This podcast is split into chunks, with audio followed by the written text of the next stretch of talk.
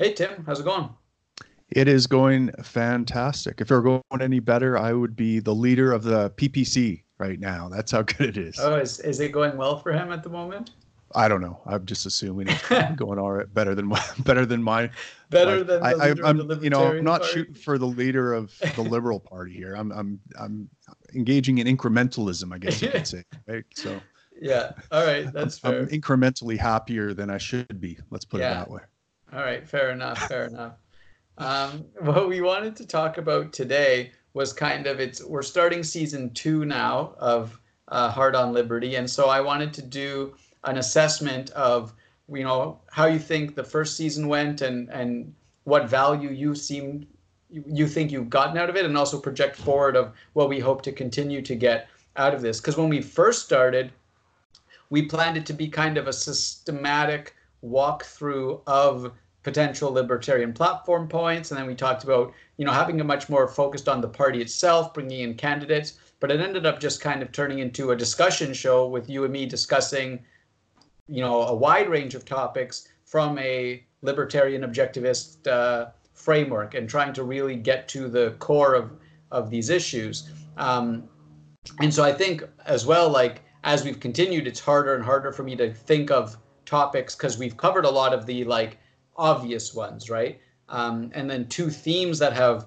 you know come out of of it as potential like avenues to go down are personal responsibility and also this idea of you know compassion and showing and and men's compassion in particular um, yeah. so those are the two things that have distilled out for me in terms of paths forward potentially but i'm interested to hear your thoughts on why we ended up shifting the way we did and what you think you know right now looking back at we've done over you know almost 40 episodes i think yeah, no, I I I concur with you. You know, it's um our our we, we've gone off on tangents that were unexpected right and um, a lot of that has to do with i think um, not only you kind of grappling with this philosophy that's kind of new to you and, and trying to square objectivism and libertarianism and where the differences and where the similarities and how do they relate but also in me trying to explain this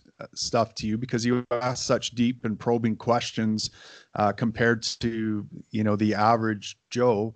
Um, it's caused me to to think about these things, and so a lot of times I think you'll almost hear me debating myself in some of these podcasts and trying to um, trying to grapple with uh, what this philosophy means and what it's what what the conclusions we ought to draw from that are not just in, in, terms of the political realm, but also the personal realm as well, right? And so, um, yeah, a lot of these discussions have, you know, that they're, they're certainly haven't taken the structured approach that we initially thought, where, okay, we'll just knock off one platform item after another and talk about it and kind of present it.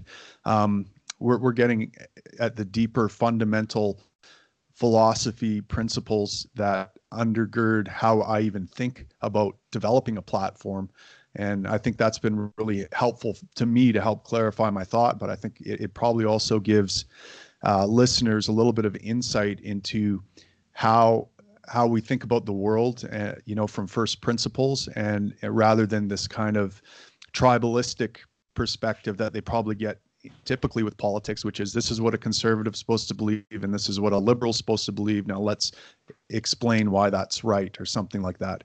With with us, it's more uh, of kind of a discovery and trying to uncover uh, these deeper principles. And, and, it's a constant search that seems like we're never going to reach, you know, th- there's no destination that we can re- reach at here. We can only approach it closer and closer. So it's more of a process, I think. And I think letting people into that process has been is probably useful for them, but it's it's really useful for me. I, I think maybe you found it useful too.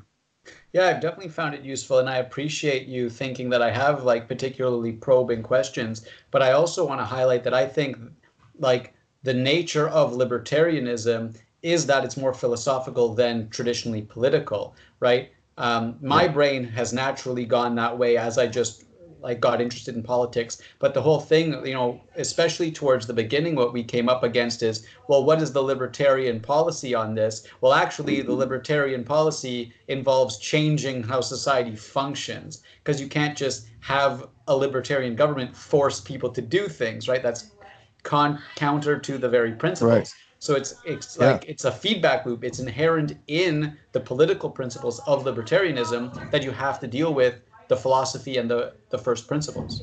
Well, yeah, I mean, even take something as simple as what should the the rules of the road be, right? What should we have a speed limit or shouldn't we?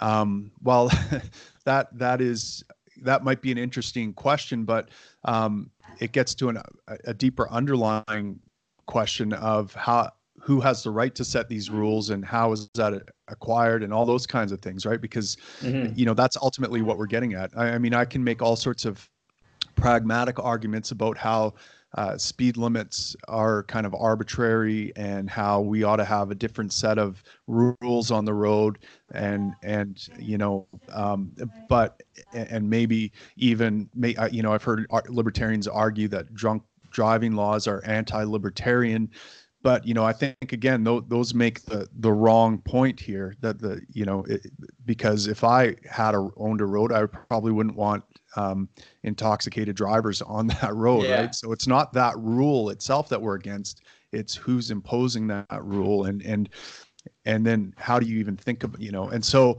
so yeah you know if someone asks me what my policy is on road rules it's kind of difficult to just come up with a, a libertarian platform about rules of the road uh, mm-hmm. because it, it doesn't get at the underlying issue. So that's what makes coming up with a platform very difficult because road rules are something really simple. But let's say healthcare or decentralizing power or um, national defense or privacy laws or, or any of these things are contingent on so many other things um, that you have to untangle all these tentacles uh, and almost try to build a society from the ground up but we're not in that place we're at a place now where the state has its tentacles so intertwined in everything we do that um, that trying to come up with how we systematically and with purpose remove these tentacles which will have adverse effects for all the other people that are entangled by the other tentacles. You know as we remove one tentacle other tentacles might tighten i mean it, it's a very complex process right? So um, so at the end of the day we, we come back to first principles and trying to figure out what those are. Yeah absolutely. And i think that you know definitely for me this has been a helpful way to do that especially because my brain has tended towards more of an objectivist framework and so you're still libertarian and also i've said you know potentially i'm more of a feminine energy let's say for lack of a better term and you're more masculine energy or more traditionally masculine in your uh, you know in your in the stuff you like to do. Um, and so it's been an interesting contrast as well um, to kind of have two perspectives on something that in society generally is quite isolated, right? So like you'd think that most liberty-minded people are very similar uh, to one another. So it's been interesting for me to get like a contrast sounding board rather than people who right. tend to agree with most of my uh, premises as I discover them. But I'm interested to ask if anything, what you think about that, and also if anything in particular has stuck out for you. You know, when you when you reach back and try and reflect on the 30 or so episodes we've done so far. Well, I, I, think one of the things that's really stood out for me is, you know, and I don't know if you feel the same way, but um, having a civil discussion where I get the feeling that that you are open to changing your mind, just like I'm open to changing my mind, has made me a lot more sympathetic and open to hearing and being persuaded by your position, right? By the mm. objectivist mm position. And I, I don't know if uh, if you feel the same way in terms of uh, being a little bit more sympathetic towards anarcho-capitalism or something like that. But mm. I, I certainly feel that way about objectivism and and just questioning my own assumptions and wondering you know if i've been too harsh but you know one of the things that i think has colored my view of objectivism for example has been the way other objectivists argue the points and and yeah. do so you know very dogmatically and without any kind of curiosity about why they might be wrong or what arguments you have against them um, you you certainly don't have that attitude, and so I think that there's a lesson there um, about how to engage in conversations with people that help both of you arrive closer to the truth. Yeah, I I appreciate that, and I I do agree with that. That I've enjoyed our conversations because of your your approach, and I can feel that you're sympathetic to my arguments, and and I think the the goal, the thing is, ultimately we are on the same side. We're both looking for the truth, right? Right. And neither of us are dogmatic, saying we have the truth. We say we're we think we have the truth, like we think we know the right answer, but we're we want to advance our knowledge, right? That's the approach that's needed in any science. Is like people wanting to advance their knowledge, and that's so contra- contrasted with not only the mainstream political schools, but most people in our let's call it fringe ones with libertarians and with objectivists. They still hold that theirs is the truth, and it's like, mm-hmm. no, okay, maybe you're right, but if you want to get further, even having the approach of you could be wrong even furthers your own understanding of why you're right. Um, and so the the specific episode that stuck out to me is a more recent one that was when we did, talked about the nature of government, right? And so we talked for an hour and a half, and it was really interesting to me. And it's because we were so close, and it was like, okay, no, where is literally the difference? And we wanted to get to, like, there is some right. clear difference, and so it was. It ended up being like the difference in in practicality is very small, like in terms of implementing these systems, but right. there's a fundamental difference in principle to the approach.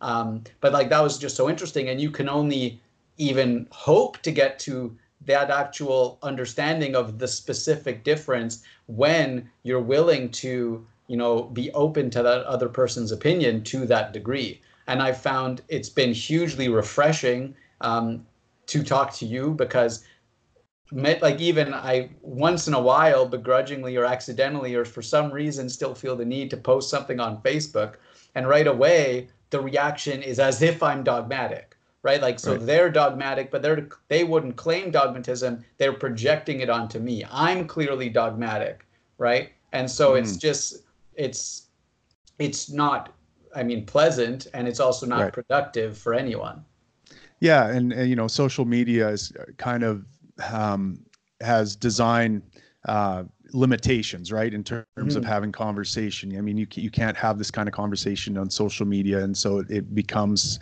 uh, basically virtue signaling. Um, you know, it has it's certainly useful, but it has its limitations in in conversation.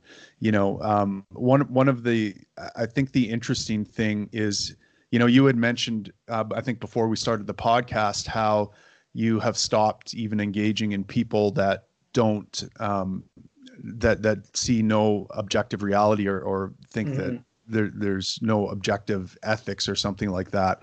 Yeah. And I think that that's a great point. You know, it, I think it's important to triage these conversations. Um, but one of the things that um, is that that I think is a challenge for those of us who are trying to spread these ideas is to understand how to be more persuasive, right? And I think that our conversation kind of models that a little bit.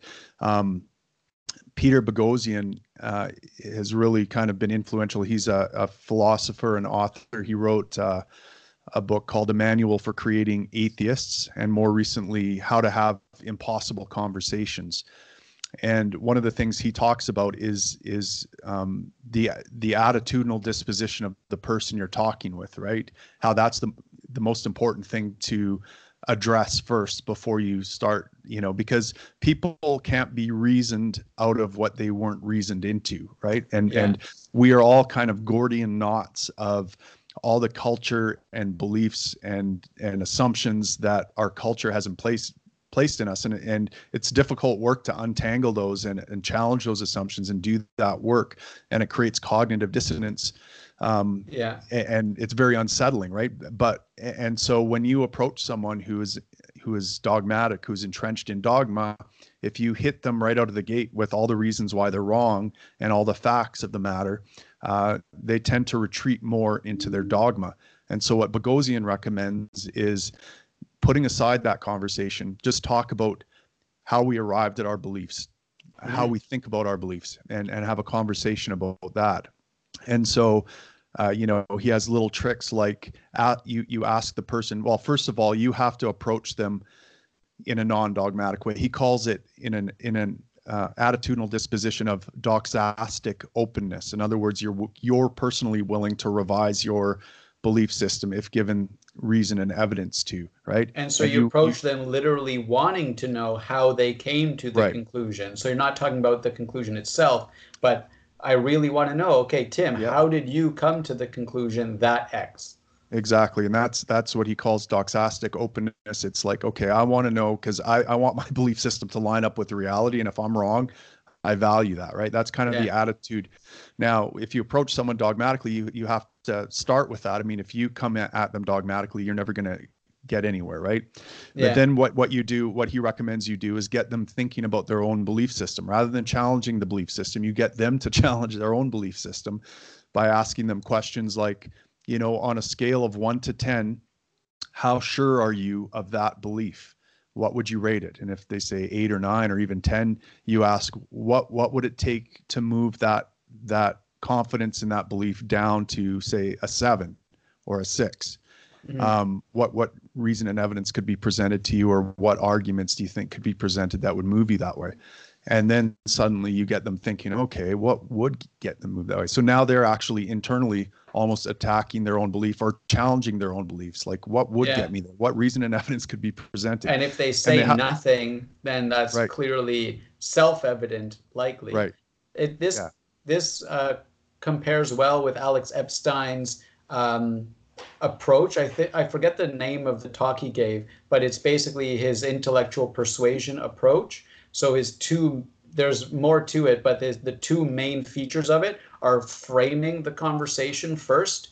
And so what that is is he literally will before talking about what their beliefs are, how they got their beliefs, he'll say, okay, what are we both trying to achieve? So for climate the climate debate, he'll say like, okay, I want the ultimate number of humans to flourish type thing. Like is that the framing we're using of what is our goal? So aligning that people have the same goal because that's a big gap right that uh, that no matter if you you cannot get over if you never talk and never understand if you just have completely different goals of what you're talking about and then the second piece yeah. is he'll use opinion stories so rather than trying to get them to understand how they came to their conclusion, you explain how you came to your conclusion rather than just saying what your conclusion is. And so that right. automatically comes across as less dogmatic. Um, yeah. So his example was his favorite book being Atlas Shrugged. He found that telling people it's the best book was a lot less effective than explaining why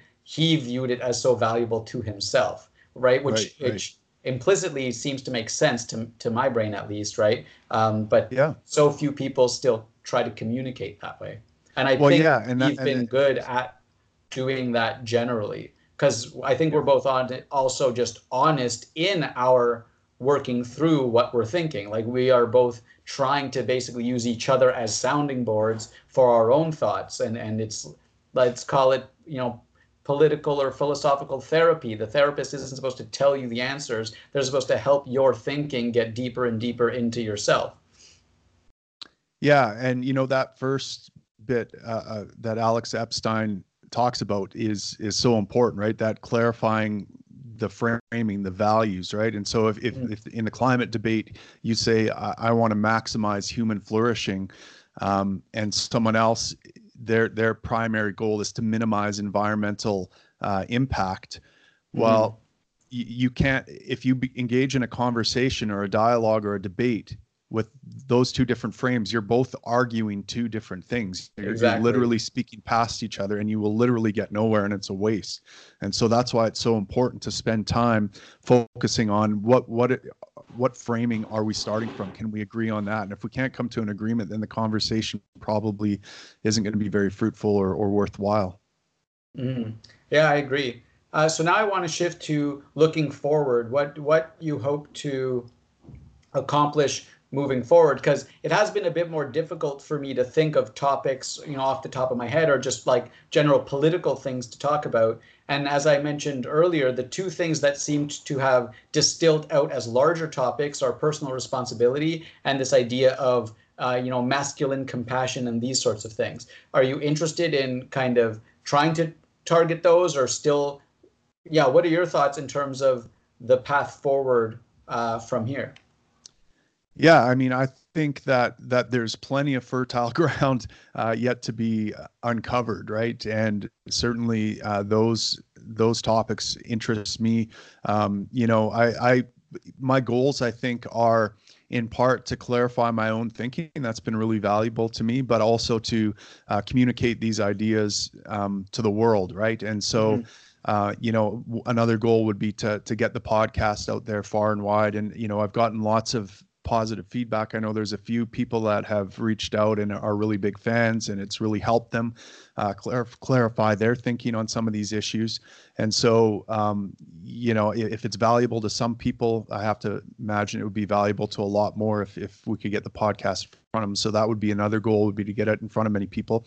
And I think another area that might interest me as well is to, um, you know, if we can get our, our schedules tuned to this is to start looking at at news stories that are in the media cycle and talking about them from a philosophical frame and and mm. how we think about them as well um, you know because because really that is what controls our attention these days that's what controls the attention of most people that would be consuming this podcast would be what's in the what's in the news cycle because that's what fills up uh, their social media feeds and they're trying to grapple with these questions and understand them. And i think um, approaching them from a, a kind of a, a, philosophical perspective and trying to reason through these uh, these stories with first principles helps uncover um, uh, helps us see through a lot of the rhetoric and the propaganda to the to the truth of the matter yeah, that makes sense. And that's good for me to know as well. So we can try and get a regular schedule and, and do that. My struggle has been that I care so little about almost everything in the news cycle, right? So like I get that it's valuable to do and from like a getting people interested, but for like my own like value of spending my time and my thought process, it's been difficult for me to care about right. most of the garbage in the news. Well, and and that is maybe an important thing to communicate as well, right? To you know, why why should we consume less news? Maybe why is it less of a value for you?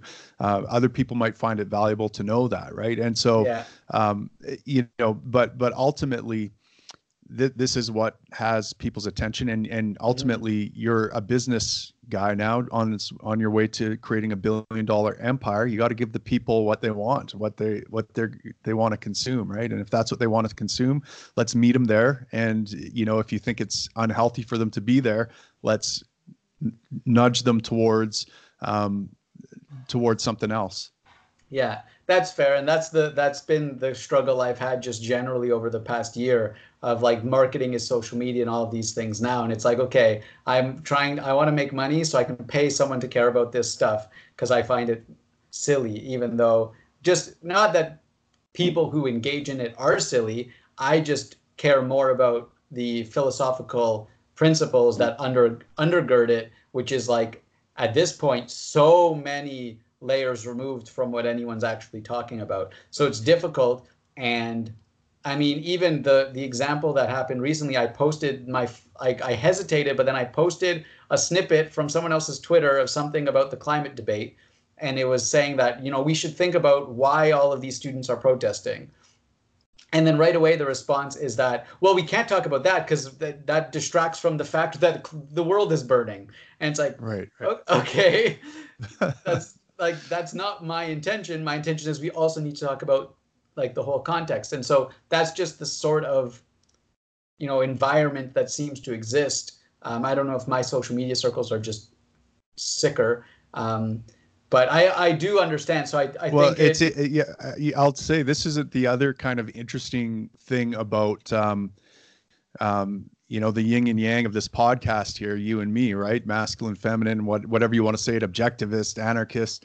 Um, you know you you have a very different bubble that you're in than i do right whereas yeah. my bubble is full of like these right-wing patriots and alt-righters and you know as well as the libertarian it, it definitely leans a lot more right yours seems to be more filled with uh, the left side oh, of that yeah and so that's what I love about this because we're joining two worlds together. We're trying to trying to merge them and and and show people that they're they're not uh, oppositional necessarily. If you approach them from the perspective of liberty and first principles, you can have both types of focus on the world and in fact we need mm. both types of focus we need that uh, the the people that are willing to protect our our liberties and focus on gathering resources and enforce boundaries but we also need people within those boundaries and within that safe space focused on nurturing and sharing and encouraging compassion and different things like that. Uh, those those ought to be complementary, but right now they are the enemies of each other, and it's tearing civilization apart. And, well, and, and our podcast is the only bridge holding civilization together right now, as far as I can see. I, I basically agree. And the thing is that that's so funny is because I'm even willing to embrace your side at all, I'm outcasted, right? I'm a well, horrible person. I, it, if you watch the YouTube comments, I regularly get told to stop talking to this idiot, and like you know, because you're identified as being part of that other tribe, yeah. and uh, you know, you're the enemy, and you're subverting me or something like that, and you have nothing. You know, again, um, it's it's on both sides. Yeah, I didn't know. That's good. It's actually good for me to hear that it's happening to you as well, because I thought it was just a trait of my my liberal uh, friend group. Yeah, and, I, I, mean to be honest, I think it's a lot less common on the left or, or, on the right, or in my circles. You know, people seem right be, now. I think it is. Yeah, but uh, but yeah, like, you know, thirty years some... ago, forty years ago, you were a traitor to the right very easily, right? Um, yes. Now it's like you're you're a traitor to the left very easily. I think that pen the pendulum of of it's it tends to go with whoever's the most against liberty also is the most protective of their tribe. So when the right was, you know, anti-gay marriage and they were winning that debate and all of these other, you know, uh, social conservative political correctness, when they were more in the mainstream, they were also more protective of people, you know, questioning them. And I think that's just right. shifted. Yeah, it, you know, Michael Malice calls it the cathedral, right? And um, right now, the cathedral, the, this um, this kind of uh, sacrosanct uh, uh, a scripture of allowable belief and opinion is largely controlled by the left, and so yeah. anything that that goes outside that dogma is is hammered hard. They're they're sinners, they're evil, they're whatever, right? But yeah. you're right. I think that cathedral used to be primarily run by conservatives and the right, and you know any any leftist kind of opinion was seen as threatening to it. So when I think the sure. funniest thing is like the young the young people seem to be have gotten control of it and they were used to being like the oppressed classes was the like the the game they played. And then it was like all of a sudden they got the power and they're like they don't know another they don't know what to do with it. So they just keep harping on this same uh, message like oh we're still the oppressed class we're still the oppressed class. Whip whip the people down so they understand that they're the oppressed class yeah, and it's usually the most privileged in society that are making these claims, right? So it's kind of yeah. interesting, but well, I appreciate you doing this reflection with me. It's give it's helped me kind of understand our path forward as well, and and it's been good to hear uh, the value that you get mirrors the value I get, and that like the fundamental thing that I came to originally was that politics aside, discussion is the most important thing. Discussion is how society moves forward, and it's I do believe that literally from this conversation outward as we as we grow it like this will be the starting point of these conversations. And it's important as well because I do think the future is liberty minded. I do believe rationality will win out. And we're essentially the two sides of the liberty argument because we do not agree on everything. And there are still going to be differences in terms of you know what is valuable to pursue and what is worth your time but there's this underlying principle of well i can't force you to do it and you can't force me to do it. But we hmm. want to figure out the answers together. Yeah and and you know it, the thought occurs to me that maybe we're marketing this thing all wrong. Maybe we shouldn't be using uh, phallic jokes to make our name our podcast. It sounded cool to me at the start because I'm a child, but uh, may, may, maybe it ought to be um, something about uh, you know a leftist and a rightist or a, uh, the feminine and the mat. You know that that play on there's kind of adversarial worldviews by by um, you know prevailing culture would call call these worldviews maybe adversarial uh, mm-hmm. but but we're at we're yet we're having constructive conversations here or something. Well, I I, yeah, I agree. We could look, re- revisit the name, but I also think you know silly jokes are funny because I'm also a kid, which I think the fact that we're both kids, kids aren't dogmatic generally, right? They they want to learn the truth. They're they believe in their own minds and they want to discover things. Why, why, why, right? Um, and also from most people's perspectives, they think we're on the same side, right? Most people, right. most conservatives, most liberals, both think that we're we would have identical views, right? Like because we believe in liberty, right? Yeah. Um, so it is interesting, but it's something to think about. Yeah, definitely. Cool. Well, let's let's do let's do like a hundred more of these at least. At least. All right. Thanks, Tim. And if anyone has feedback and guidance for the uh, next 30, 40, 50, uh, let us know. Yeah, what would you guys like to hear about? Uh, I'd be interested to hear your your thoughts and your feedback on that. Cool.